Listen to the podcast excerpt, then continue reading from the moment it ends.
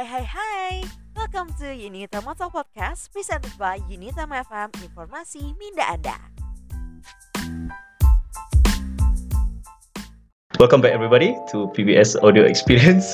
This episode is kinda interesting for me and I hope interesting for our audience too, because kita ada someone yang special, which is she's seorang alumni PBS. Without further ado, saya nak memperkenalkan our guest kita, Teacher Aisyah Nabila. Saya nak minta cikgu perkenalkan sedikit lah who you are kepada our audience. Okay, sedikit je.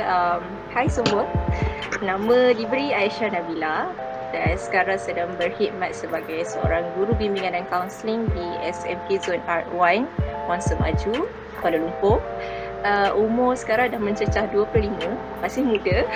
Okay. Dan ia asal daripada macam Kelantan dan juga merupakan alumni PBS daripada asasi pengurusan di Universiti Utara Malaysia, sehinggalah ijazah sarjana muda pendidikan bimbingan dan kaunseling juga di Universiti Utara Malaysia. So kita akan go through before we go through all the things yang kita nak sembang. So since kita dah move on daripada COVID still here, tapi cuma tak seteruk dululah kan. So setelah how many years? 2 years kita punya COVID. Yeah, 2 years, yeah. So what are the lessons yang Aisyah belajar daripada sepanjang COVID 2 tahun lebih ni? Life is unexpected. Okay? Tak ada pernah siapa tahu yang tiba-tiba akan datang COVID, tiba-tiba kena ada perintah berkurung. Lepas tu macam-macam prosedur SOP yang membuatkan semua orang ada perasaan gusar, rasa takut, rasa stres. Dan memang banyak pun kes-kes yang kita terima tentang kemurungan, penyakit mental yang berluasa. So daripada COVID ni sendiri, pandemik COVID memang banyak sebenarnya mengajar kita yang hidup ni memang unexpected. Walau apa pun jadi, sometimes kita have to brace it. Macam go through. Setiap orang pun memang susah nak terima, tapi kita ada bersama-sama untuk laluinya. Pandemik tu memang mengejutkan. But tengok kita sekarang, kita masih ada di sini dan masih lagi senyum, masih lagi ceria, mengharungi, dan kita berjaya mengharunginya. Basically you have to be proud of yourself lah kepada sesiapa yang actually kita sebut lah, we deserve to have a big applause for ourselves kan, sebab kita selalu tepuk tangan kat orang lain. We celebrate other people but we jarang lah untuk celebrate diri kita sendiri kan. Betul tu. So macam when you mention about mental health kan, it's true lah sebenarnya mental health punya issue ni dah lama dah, cuma orang tak berapa sedar. But one of the lessons yang daripada COVID, which is kita makin sedar, mental health is real. Like ada caption orang kata depression is real, anxiety is real. Macam selama ni fake ke? Ya. Diri sendiri merasa itu betul benda ni ada wujud. It's a ramai juga yang cakap COVID-19 is a blessing in disguise sebenarnya kan. Before kita nak after that saya nak go through Aisyah punya journey in UUM kan. So macam Aisyah mention tadi, you are someone from asasi pengurusan. Yeah. And then for setahun dia asasi setahun. Degree 4 tahun. Total 5 tahun lah di utara. 5 tahun di utara. Do you mind to share apa beza asasi dengan other sama belajar yang lain? Okay, kalau asasi ni biasanya orang kata nak fast track lah. Saya pun antara orang yang inginkan fast track, tapi ternyata sama je dengan yang diploma, habis sama je. Okay, so asasi antara yang program fast track, dia memang setahun. Lepas setahun program, kita boleh terus sambung degree. Dan matrikulasi dia lebih kurang dengan asasi. Cumanya asasi, kita berada di alam universiti. So, kita pun dilayan straight seperti mana seorang mahasiswa yang berada di universiti. Tapi kalau di matrikulasi, biasanya mereka seperti mana pelajar sekolah lagi. Kita ada waktu dia lah, 8 sampai 4 petang, kelas seperti biasa, dan ada aktiviti dia. Tapi dia asasi memang sebenarnya bebas lah, sebab kita dah anggap pelajar asasi ni adalah pelajar yang sedang menyediakan diri untuk masuk sebagai pelajar ijazah kan. Okay, kalau STPM pun sama, STPM dia di sekolah, dan ambil masa 2 tahun. So asasi ni antara yang orang kata fast track dan memang betul-betul preparation dia untuk kita berada di universiti terus.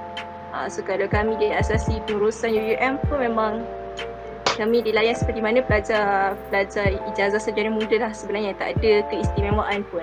Awak dah masuk di universiti, jadi awak pandai-pandailah jaga diri. So itulah perbezaan dia serba sedikit. Dan maybe setiap satu pun ada kelebihan, ada kekurangan di masing-masing lah.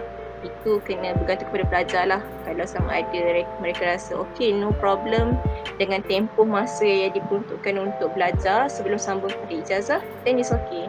Tapi kalau ada orang rasa macam saya perlukan masa yang lebih untuk nak faham satu-satu subjek, so better sambung kepada diploma, better sambung kepada STPM dan lain-lain lah. So tak banyak beza, tapi bergantung kepada kita punya ni lah, keselesaan lah sebenarnya. Just to throwback balik masa kita first jumpa, which is dekat PBS. Masa tu saya pun still lagi pelajar praktikal, and then I was like Cik As, pengarah PBS at that time, macam cakap introduce you as a alumni PBS. And macam, huh? Alumni PBS? Apa benda alumni PBS? So I was like, when I interviewed you with masa tu you dengan masa konvo you, and then you ada like pakai selempang emas, if I'm not mistaken, you dapat anugerah diraja for like, actually that kind of award amazed me because sebab you macam boleh balance antara dua dunia tau. Satu dengan education, academic. Satu lagi you commit juga kepada PBS sampai you dapat title alumni PBS, which is something yang I'm amazed. Sebab dia susah lah, degree ni you nak balancekan banyak benda kan. Macam saya jenis yang senang tersasar tau. Kalau saya macam, because I can't commit two things. If I want to commit things, I have to just focus on one thing. Saya nak tahulah apa benda lain lagi yang Aisyah amalkan masa during your studies time. Maksudnya masa zaman asasi dulu, and then masa degree dulu, macam mana you balancekan you punya study time with events and then study semua. Susah soalan ni. Me myself, I tak tahu pun macam mana kita dengan sendirinya, bila belajar, bila main, bila kita aktiviti. But for me, priority yang paling utama adalah akademik. Tak larilah walaupun sejauh mana macam you sebenarnya, I ada je sometimes tersasar. Maksudnya bila kita berprogram, kita excited sangat sampai kita abaikan yang akademik. But then kita ingatkan balik diri, akademik is still number one lah. No matter what, akademik jangan ni. Kalau sekali pun ada program, ikut program, ada aktiviti tambahan, ada macam-macam yang lain, tapi kita akan ingatkan diri, ada masa ambil buku study, ada masa ambil buku study. And maybe one more thing yang boleh add on adalah jangan terlalu stress kot. Jangan terlalu rasa nak seimbangkan dua-dua, sebab hakikatnya manusia ni kita tak boleh nak imbangkan sama-sama tau. Sometimes kita kena blend in je. Ada masa study, ada masa untuk selitkan benda lain, kita selit je. Okay, macam tadi Aisyah dia cakap yang academic is priority lah. So apa yang saya dapat simpulkan from your explanation just now, Aisyah ni sama yang jenis yang okay, kadang-kadang kalau tersasar, you need to, it's coming back from ourselves lah. Kita kena pujuk diri kita macam, oh no, academic is our priority. And sebab satu lagi saya nak tanya, why academic is kita kena letak academic ni our priority lah. Sebab academic bagi saya adalah ilmu yang akan bantu kita untuk jadikan diri kita seorang yang lebih berhati-hati dalam membuat keputusan, yang akan bijaksana, wise dalam memilih apa sahaja yang kita akan buat ke hadapan nanti. Sebab tanpa ilmu ni, mungkin orang pandang akademik tu sekadar nak dapat pointer for class sekadar ni, tapi bagi saya ilmu tu lah yang akan bantu kita untuk hadapi dunia ni. Dunia ni macam-macam ragam kita tak tahu, tapi bila kita belajar ilmu tu bila kita aplikasikan dalam hidup kita, itulah yang akan bantu kita untuk sama ada berjaya maupun gagal. So for me, academic is important. Tapi kena ingatlah, mungkin bagi orang akademik tu hanya untuk pointer, but for me no, akademik is knowledge untuk diri sendiri, untuk kehidupan. knowledge to build our best version of ourselves lah kan. Sebab ramai orang pandang macam alah akademik, tak payahlah, company bukan pandang pun apa benda, for flat bagaimana, you know, all the cliche kind of things kan. Just now kita dah sembang pasal your education journey. Since Aisyah dah 5 tahun kan total dekat UUM and Utara kan, so saya nak tanya sikit lah, ada beza tak culture antara asasi dengan degree punya culture dekat UUM? Pengalaman saya lah, asasi ni ada jugalah yang nak jaga kita, nak tengok-tengokkan sebab tahu awak baru lepas SPM, masih muda, masih ni kena tengok-tengokkan juga. Dan kat waktu saya dulu memang senior-senior kami di atas tu yang bukan asasi UUM pun, diorang sangat menjaga, sampai diorang post dekat Facebook, pelajar asasi sila jaga, sila behave je. Something dia rasa macam oh okey begitu. Tapi bila kita melangkah masuk degree, orang dah tak kisah dah awak buat apa. Yes, definitely. Tapi kalau you asasi, semua orang pandang you masih kanak-kanak, budak-budak yang baru nak up. Macam tu lah lebih kurang. Budak-budak baru nak up ni, biasalah kalau buat hal sikit, buat bangai sikit. Tapi culture asasi pengurusan UUM memang bagus sebenarnya. Sebab kita ada pensyarah-pensyarah yang sentiasa ingatkan tentang you sedang menghadapi dunia yang baru, satu perubahan daripada sekolah ke alam universiti. So dia sangat mengingatkan kita lah untuk jaga diri, untuk jadi the best. Daripada sekarang fikirkan tentang masa depan. Cuma itulah bila kita memasuki degree, sememangnya kalau you decide untuk jadi pelajar, mahasiswa yang duduk di katil, duduk di kantin, apa yang 3K tu, duduklah duduk situ, tak ada orang kisah. Tapi kalau you decide untuk jadi orang yang berjaya, untuk tahu apa yang you nak, habis degree nanti apa yang akan jadi, then you baguslah mampu ubah tu. So degree ni memang culture dia, you buat apa pun orang tak kisah, nobody care. Unless you ada friend yang mengingatkan, kita tak boleh macam ni, kita tak boleh lalai, baguslah. Tapi kalau memang you sorang-sorang, then degree is a bit difficult lah for me lah. Tapi kalau you bagus, you tahu apa you nak dalam hidup you, don't worry, you can face it. So basically degree ni orang dah tengok macam korang dah besar, pandai-pandai lah jaga. Alah, asasi macam, ush tak boleh, baru budak-budak baru nak berjalan kan.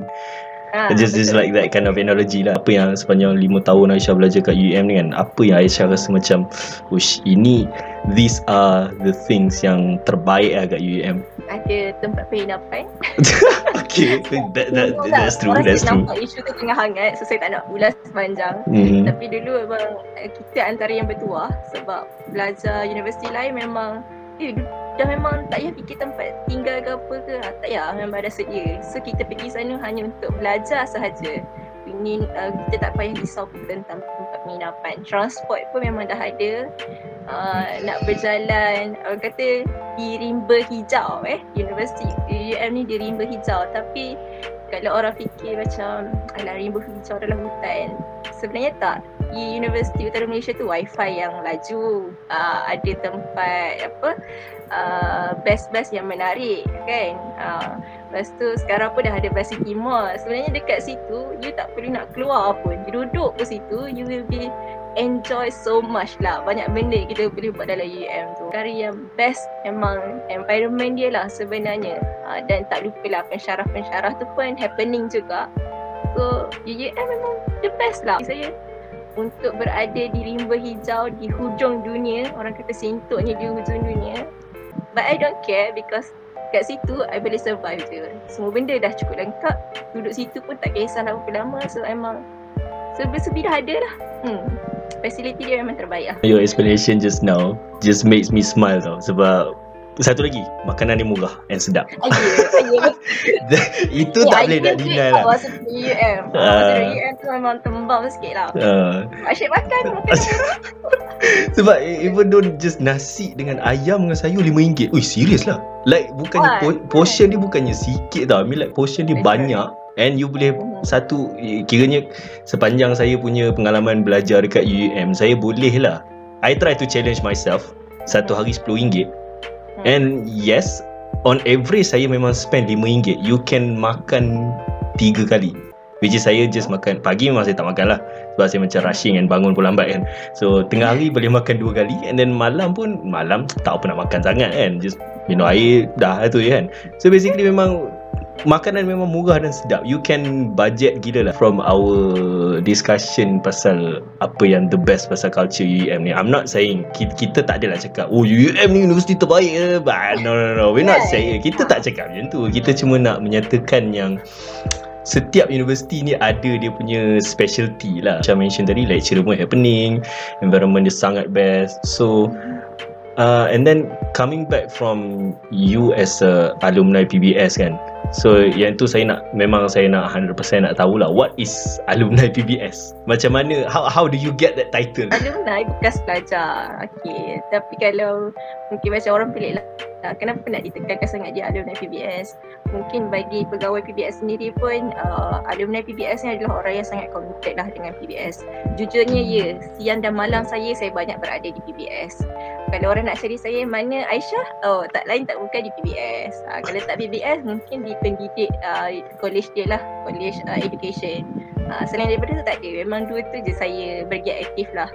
So kalau tanya apa itu alumni PBS, bagi saya adalah orang yang committed, yang sayang sangat-sangat dengan pusat budaya UUM. Sebab kat situ saya suka tengok macam mana pegawai PBS tu mengetengahkan bakat-bakat pelajar dari segi tariannya, lakonan teaternya, kalau saya sendiri pengurusan majlis dan pengacara majlis lah.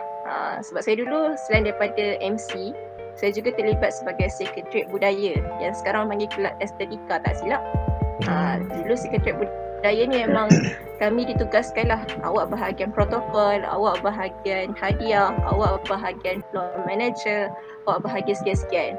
So kat situ memang sebenarnya di PBS ni banyak perkara yang kita boleh belajar. Saya dari segi banyak belajar dari segi soft skill lah.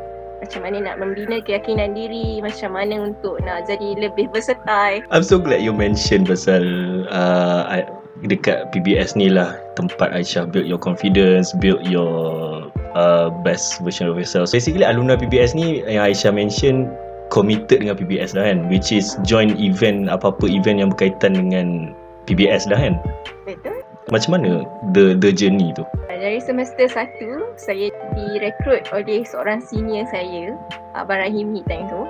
Dia yang nampak talent saya, dia ketengahkan kepada pegawai atau pengarah pusat budaya sekarang, Cik Asma Wiza. Dan daripada situlah Cik As latih saya, train saya macam mana untuk jadi MC. Daripada MC tu, banyaklah kita belajar, silap, tersasul, perkara biasa. Tapi Cik As ada di belakang saya, support saya dengan kawan-kawan MC saya, Asan dengan juga Zahid yang selalu jadi partner MC saya. Dia orang lah yang selalu kata it's okay to make mistake, just do it, tapi kita improve day by day. Itu dari segi MC lah. Tapi dari segi event-event lain, walaupun nampak macam oh you bahagian hadiah, oh hadiah pegang dulang je ke? Tak, actually sebenarnya dari situ nak pegang dulang, nak ada di tepi VIP tu pun nak build confidence juga. Dalam tak sebenarnya sekecil-kecil tugas yang diberikan kepada kita, perkara tu lah yang membina keyakinan dalam diri. Dia tak semestinya kena bercakap di hadapan, tapi dari segi tugas-tugas yang kecil ni, kena deal dengan peniaga, kena deal dengan pegawai-pegawai universiti, kena deal dengan student-student. Kat situ perkara-perkara kecil tu lah yang kita didik diri kita, okay, kena beranikan diri, kena yakin dengan apa yang kita buat. Sebab the key untuk build confidence pun adalah kena believe in yourself. Selain daripada believe in yourself, kita juga kena practice. So saya basically memang daripada semester 1 sampailah semester akhir, saya join event tu pun sebenarnya adalah practice saya untuk improve diri saya.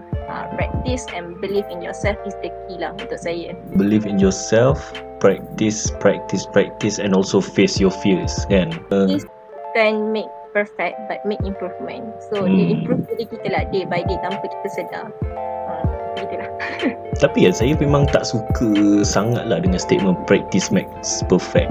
Yeah. Dia macam like the word perfect saya memang tak suka lah, sebab saya coming from someone yang truly insecure and truly macam just have this high self-doubt semua. Walaupun ramai yang macam tengok, kau okay ke?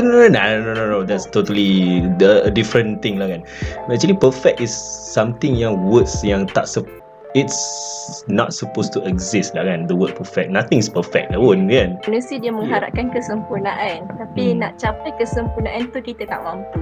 So that's why sebenarnya practice tu adalah untuk make improvement. So jangan guna perfect lah. Saya pun tak suka perkataan perfect tu. So macam mana mungkin lah nak perfect, walaupun kita berkali-kali buat, kita mesti make a mistake kan. Tapi takpelah, mistake is for us to learn. Practice makes improvement and also give you experience. Saya propose this idea to my supervisor and dekat Cik Asma Wiza. This project is because saya triggered dengan, saya ingat the first day saya lapor diri jumpa pengarah masa tu kan. Cik As bagi tahu PBS ni orang ingat just 3 benda: nyanyi, menari, berlakon. And I was like, bila saya tengok balik all contents yang PBS produce, PBS ada potensi nak pergi jauh tau.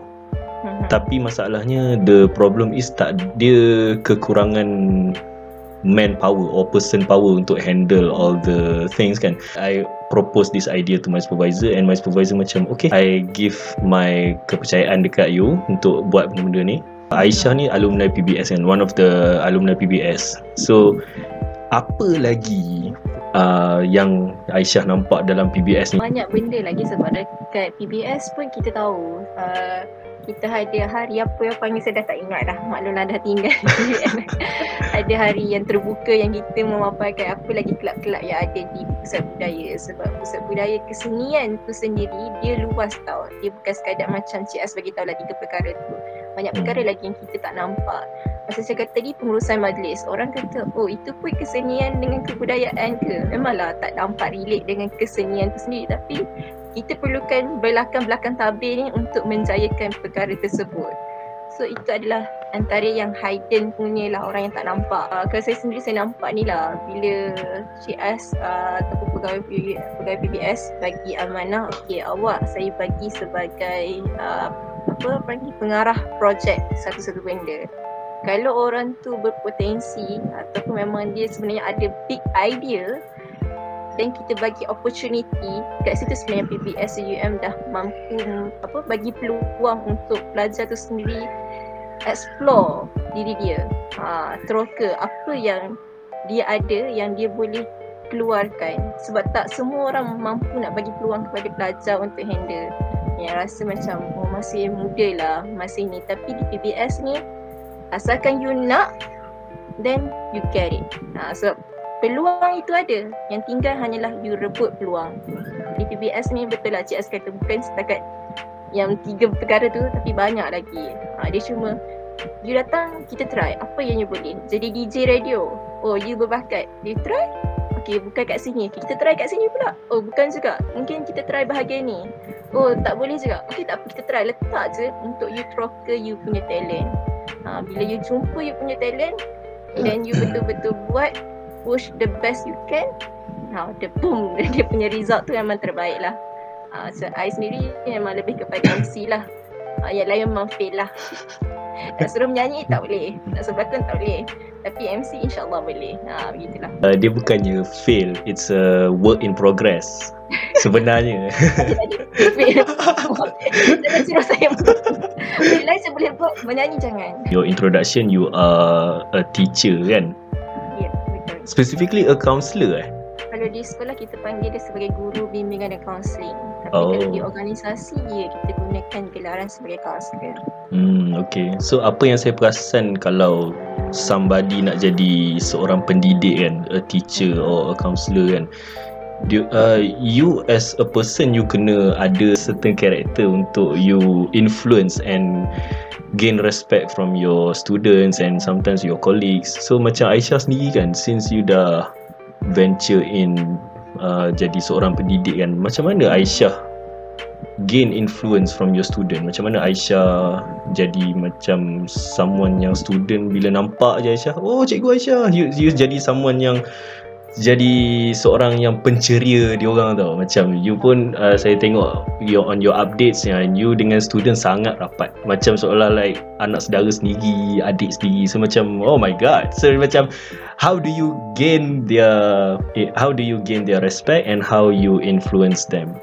Bagi saya sendiri, untuk kita nak gain influence, nak gain respect daripada orang, pertama kita kalau dari segi respect tu, kita kena respect mereka dulu lah. Untuk saya dengan pelajar saya selalu pesan, awak hormat cikgu, cikgu hormat awak. Sebab dalam dunia ni, kalau kita nak dapatkan kepercayaan orang, dapatkan hormat orang, kita kena hormat dia dulu.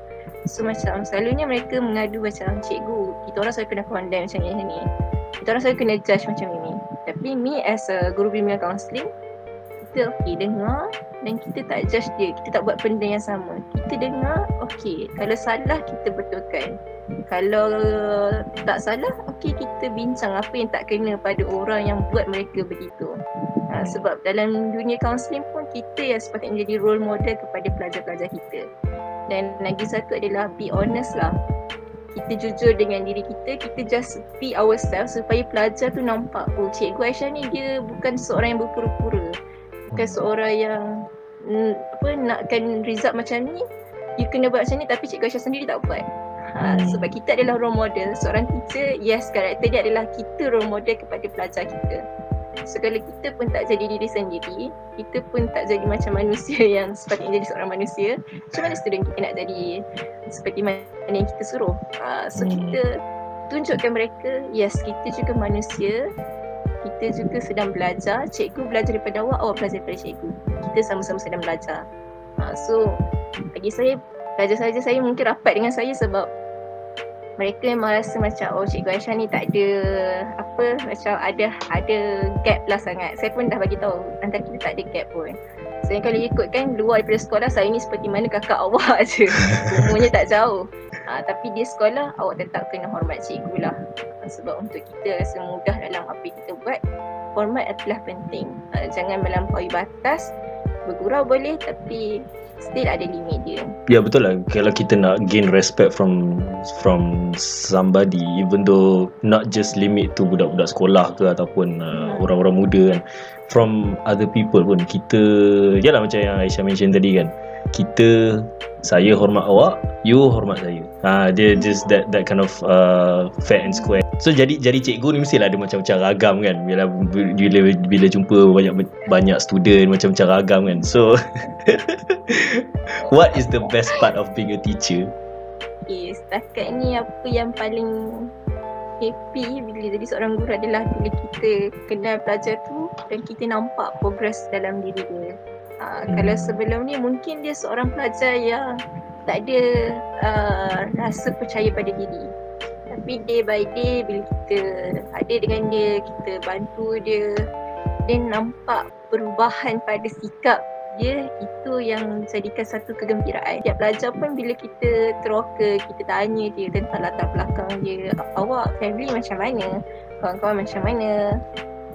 Lepas tu kata apa ya awak rasa hebat pada diri awak, kekuatan diri kan.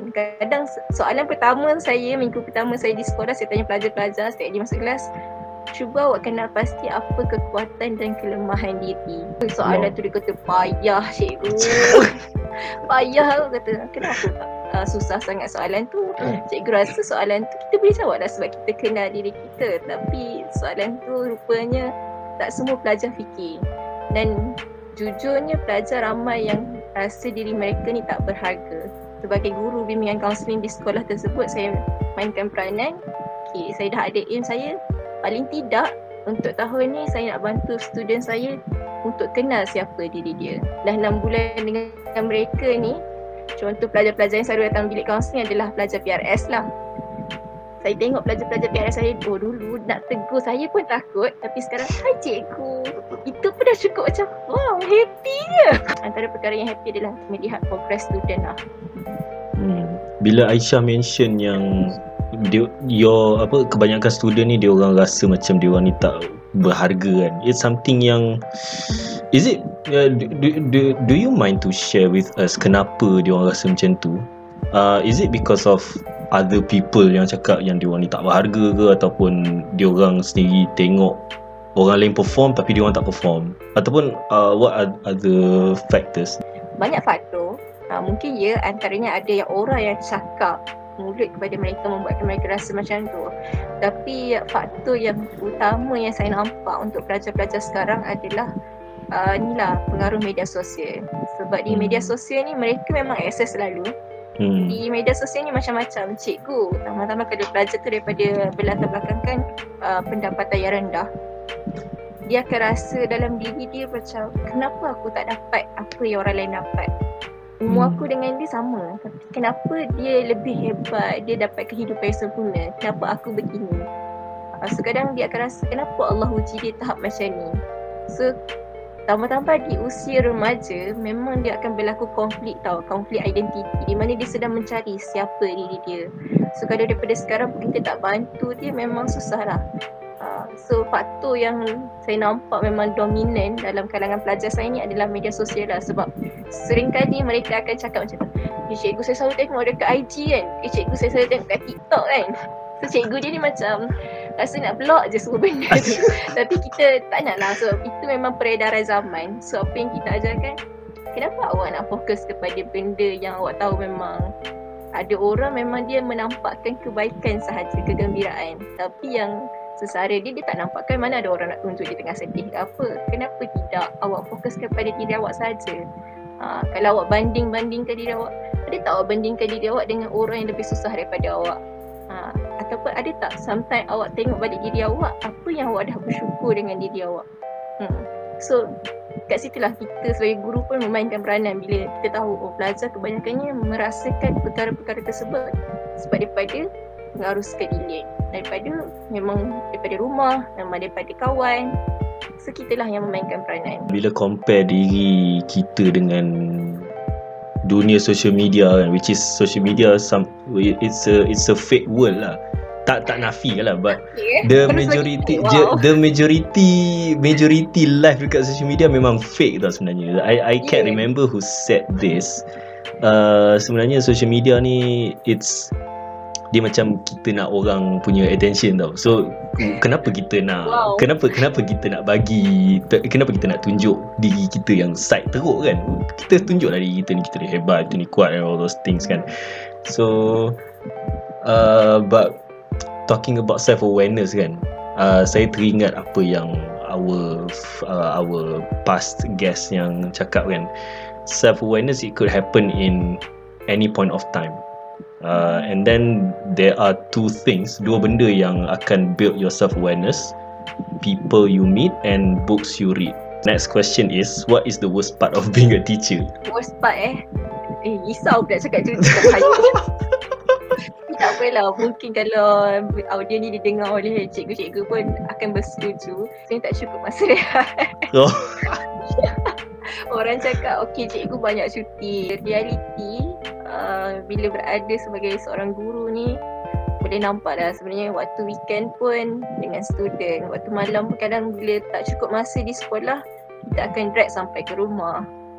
Waktu cuti memang begitulah. Kadang sebagai guru ni nampak, maybe mengajar je kot. Tapi kalau saya sendiri guru bimbingan kaunseling, kita bukan setakat buat sesi kaunseling dengan student, tapi kadang-kadang yang part-part lain pun kita memainkan peranan. Dan guru sekarang memang orang kata kena multi talented lah. Bila ditugaskan, okay Cikgu Aisyah, awak jadi cikgu olahraga, kita tak pernah ada pengalaman untuk nak latih pelajar macam mana nak berlari pantas ke, macam mana nak bersenam ke. Tiba-tiba bila kita ditugaskan dengan amanah tu, nak tak nak, okay, menurut perintah kita buat, kita cari ilmu tu. So being a teacher sebenarnya tak cukup masa rehat. Dan satu lagi, apa sahaja yang ditugaskan kepada kita, kita tak boleh nak kata tidak. Apa yang kita boleh buat adalah usaha apa yang kita boleh buat. So itulah, dia banyak consume tenaga, banyak consume masa. So kalau nak jadi cikgu tu, fikirkan betul-betul.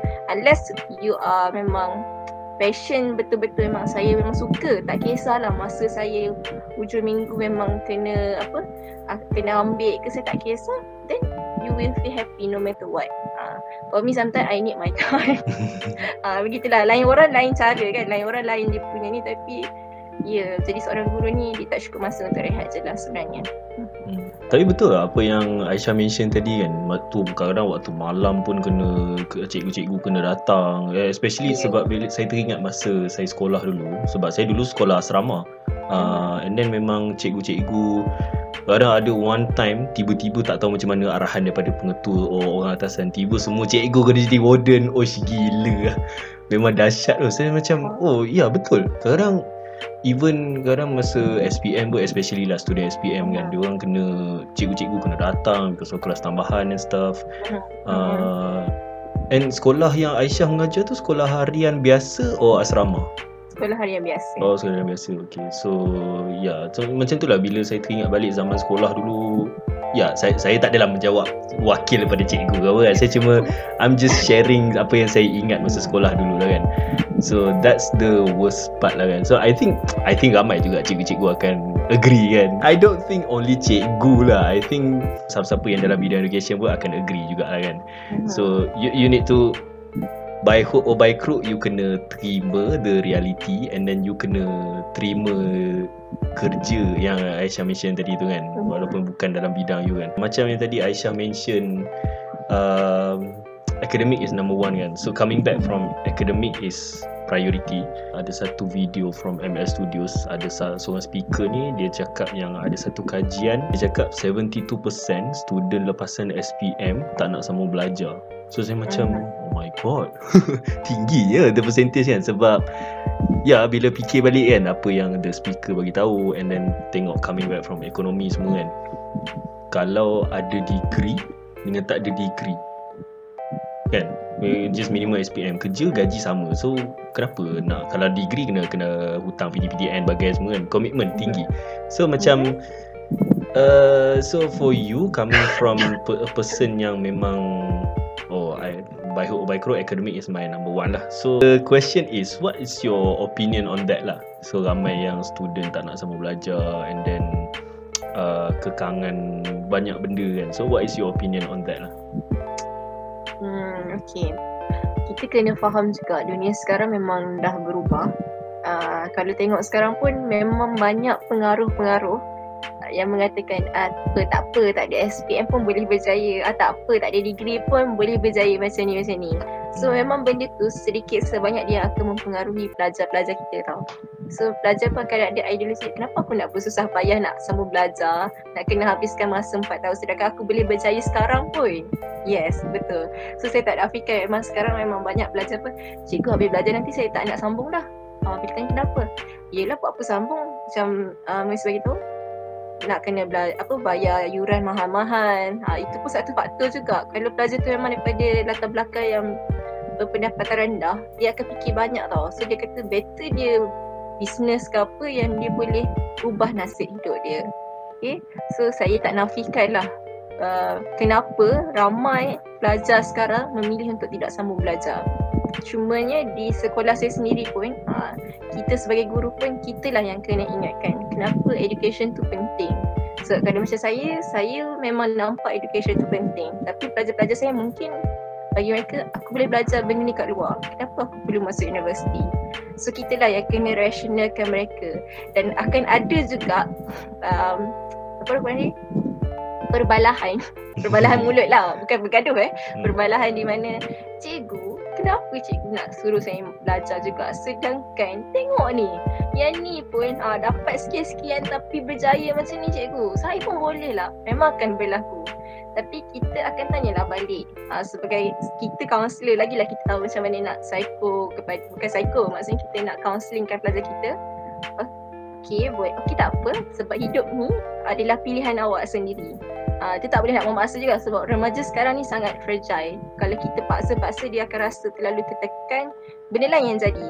So apa kita buat adalah, okey awak tak nak sambung belajar, okey tak apa, tapi boleh tak awak bentangkan kepada cikgu apa perancangan awak, cikgu nak tengok. Kat situ lah sebenarnya dia akan sedar yang, oh aku tak ada planning pun, oh aku tak segempak apa yang aku nak fikirkan. So kadang kita bila bincang, okey kalau jadi kat sini, tiba-tiba lah benda ni jadi, apa awak kau buat? Dia pun clueless. Kat situ lah kita sedarkan, that's why education is important. Kalau awak betul nak dalam business, ke dalam bidang bisnes untuk you belajar daripada orang yang lebih berpengalaman tentang perkara ni. Unless kalau lepas SPM you memang yakin you boleh cari ilmu tersendiri, you memang tahu apa you nak buat, then cikgu will support you. Tapi kalau dengan keadaan macam ni, no. Cuba fikirkan balik, betul ke pilihan ni? Itulah kaunselor kan, dia kena rationalkan balik pelajar. So kita buat begitulah. Tapi untuk hanya pendapat saya, apa pandangan tentang ni, sebab sebenarnya banyak pengaruh-pengaruh lah daripada sekeliling. Sebab kita pun tak nafikan, ada orang memang berjaya selepas SPM tak perlu sama belajar, tapi tak semua orang bernasib baik begitu. So kita lah kena ingatkan pelajar, okay, itu pilihan you, tapi apa you punya planning, you kena tahu. Sebab kita tak nak ke depan nanti baru kita fikir, oh sebenarnya aku tak mampu nak jadi seperti orang yang aku fikirkan aku boleh buat. Tak nak macam tu. At least you ada planning, then it's okay. Kalau tak ada planning, nak redah je, habis masa depan. Bila tengah dalam quote-unquote perdebatan tu kan, ada tak your student cakap, cikgu saya nak jadi influencer lah, influencer boleh buat duit? Oh itu memang that's the common answer lah. Sekarang kan memang dunia macam tu, YouTuber cikgu, influencer gamer cikgu. Okay boleh, tapi you tahu ke pendapatan dia berapa, macam mana dia konsisten nak dapatkan duit-duit tu? Kalau you tahu selok-belok tu, silakan. The first perjalanan dia orang kan, it's hard sebenarnya. Kalau you nak jadi influencer, okay good, cikgu kan dia bagi encouragement, okay good, bagus. Tapi cuba you cari idea nak buat projek kita sekarang ni dulu. Kalau idea ni pun you tak dapat, macam mana you nak create content setiap masa untuk jadi influencer tu? Begitulah. So student pun cikgu tak apalah. Sebab kadang-kadang kita pun tak tahu apa kita punya plan kan. So kita macam bila dia, apa yang lalu kita redah kan, kita main cakap je kan. So macam ya susah lah. Sebab saya pun mula-mula fikir macam tu juga, kenapa aku nak susah belajar, baik aku jadi influencer. Tapi bila fikir balik, well, I'm rationalized with myself lah. Kau nak buat konten apanya? Saya macam Okay aku tak ada idea. So macam dia balik pada tu lah. Before we end, is there anything yang Aisyah nak discuss lagi, ataupun ada apa-apa yang Aisyah nak share with our audience? Tadi Mr. mention yang saya adalah penerima anugerah diraja tu kan. So adalah berapa orang junior yang keep message me, tanya macam mana nak konsisten, macam mana dia punya tips macam ni. So kat sini mungkin saya boleh bagi pesanan, enjoy je life degree ni. Jangan terlalu stress, sebab bila you kata tadi you tak suka word perfect. Bila you terlalu nakkan benda tu untuk okay aku kena buat macam ni, kena buat macam ni, then you stress out, benda tu tak jadi pun sebenarnya. So sometimes kita kena go through je macam tu. Kata mungkin go with the flow, ikut je. Tapi grow with the flow, bukan go. Kalau go tu kita main redah je kan, tapi kita grow with the flow. Relax dan enjoy dengan apa yang you buat. Sebab kalau you terlampau stress, terlampau tak enjoy tu, dia sama je, dia tak akan dapat apa yang sampai satu masa risaunya. Bila you terlalu mungkin nak jadi seperti mana orang ni, tapi you tak enjoy the process, then it meaningless lah. Bila dah habis pun macam, aku ingat macam semua stress je waktu belajar. Tolong macam Jangan. Enjoy setiap apa yang kita buat. Kita jangan terlalu rasa macam pandang ke depan sampai kita lupa yang apa yang kita sedang buat sekarang. Hidup kita ni is a process. So make sure you enjoy, you menikmati one by one apa yang berlaku dalam hidup you. Grow with the flow. Saya tak pernah terfikir banyak tu. It's one of the most eye-opening punya words lah for me lah. So macam we should grow with the flow, sebab selalu kita macam go with the flow, follow the flow kan. But you for today, you just break the traditional cycle, which is kata no, grow with the flow. For our next segment, which is extra bits, kita akan sort of like main game. It's a rapid fire question. So saya tak setkan rules lah, sebab dia macam ada pressure lah kan for this question kan. So question number 1 is, who are you and who do you want to be? Me, human. Okay. Great human. So number 2, what is your daily mantra or wise words you say to yourself? Apa yang every day bila Aisyah macam rasa down ke, ataupun Aisyah rasa macam nak naikkan semangat, apa ayat yang Aisyah selalu sebutkan diri Aisyah? Untuk sekarang, sebab sekarang dah alam dewasa, daripada universiti dah bekerja, dia ambil masa nak adapt kat situ. So ayat yang saya sebut hari-hari, everyone's journey is unique. just keep going. And ayat yang selalu juga saya beritahu dalam apa diri saya bila saya tengok cermin, you are doing great today, Aisyah, you are doing great. Maksudnya macam it's okay, little achievement pun is a good thing, so embrace the achievement, you doing great. Jangan bandingkan dengan siapa-siapa. Beautiful answer. So question number 3, what is the best and worst advice you've received? So kita mula dengan best advice dulu lah. Do your best lah. Itu the best advice sebenarnya bagi saya. Sebab apa-apa kita buat, cuba kita buat yang terbaik. Sebab bila kita dah buat yang terbaik, then you will be happy dengan apa yang you dah buat. Itu the best advice. The worst setakat ni adalah tak payahlah, saya dah pernah lalu dah. So saya nanti you kena sakit. Itu the worst advice. Sebab saya pernah ikut dan saya menyesal. So macam, kenapa aku tak cuba dulu tengok? Okey je orang lain buat. So kata, patutnya aku cuba sendiri. Memang tidak akan sakit, tapi kita belajar.